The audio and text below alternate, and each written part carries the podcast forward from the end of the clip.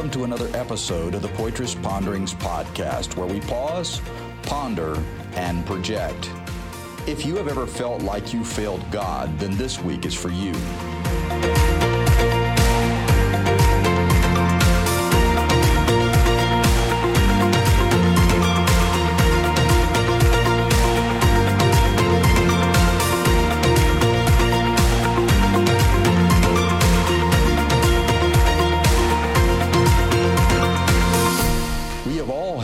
Times of failure, but our story does not have to end there.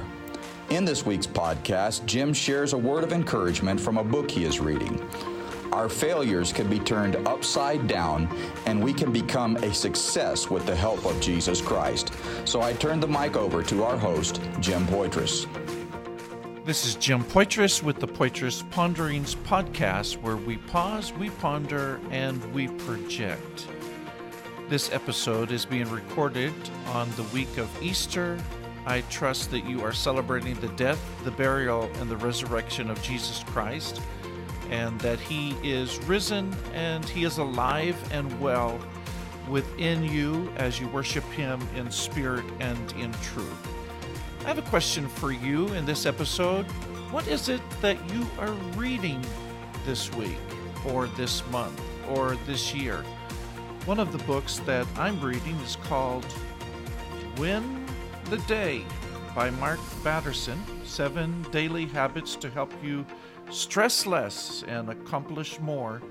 Mark Batterson, of course, a New York Times best-selling author of so many great books, but this one in particular, Win the Day.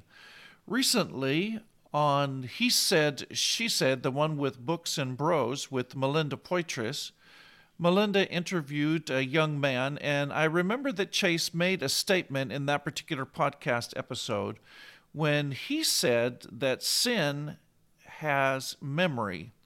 Sin has memory. And I really wondered about that particular statement, looking forward to the opportunity to sit down with Chase and discuss that more.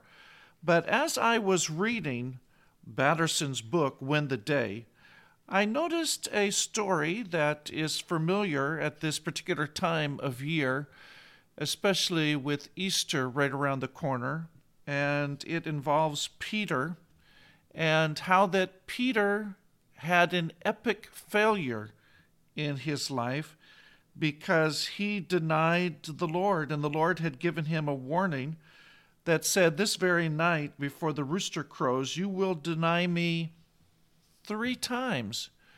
Of course, Peter never dreamed that he would ever deny the Lord, uh, the Messiah, the one that he was following. But Batterson goes ahead and makes a few comments here in his book that I really appreciated. He made this statement I wonder whether Peter felt a twinge of guilt every time he heard a rooster crow. Have you ever noticed the way sensory stimuli can trigger old memories? Let me read that again. I wonder whether Peter felt a twinge of guilt every time he heard a rooster crow. Have you ever noticed the way sensory stimuli can trigger old memories? In much the same way, the sound of a rooster's crow had to have had a physio- physiological effect on Peter, an auditory reminder not of his success, but of his epic failure.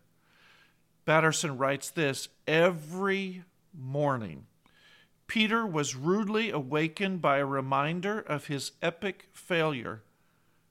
And he goes on to say, That's the way the enemy works, right? He's the accuser of the brethren.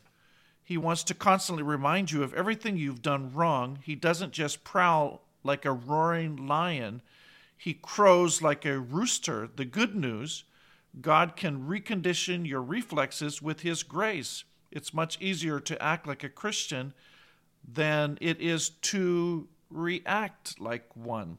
Batterson goes on to what he calls the full circle moment. Jesus was on the shoreline after a miraculous catch of fish. He was making his disciples breakfast on the beach, and he asked Peter a very pointed question. He said, Peter, Do you love me? Not only did he ask that question once, not only twice, but he asked that question three times.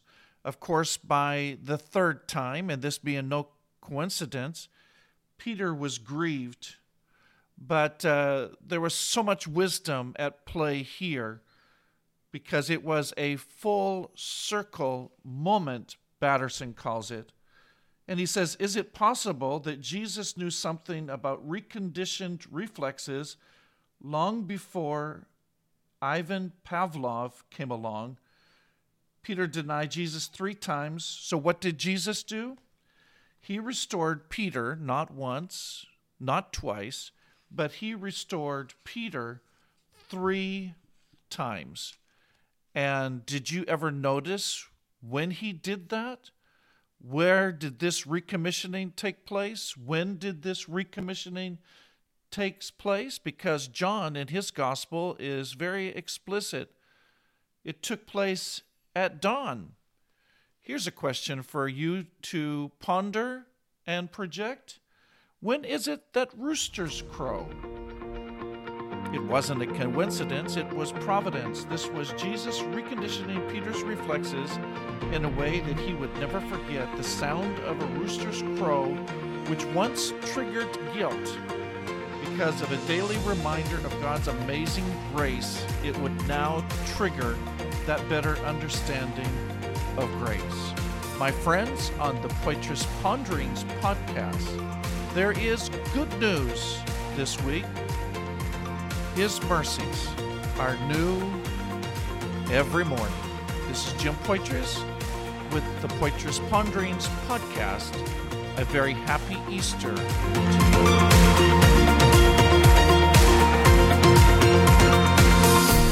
Do not let a failure hold you back, but let Jesus restore you to your rightful place this week. God bless.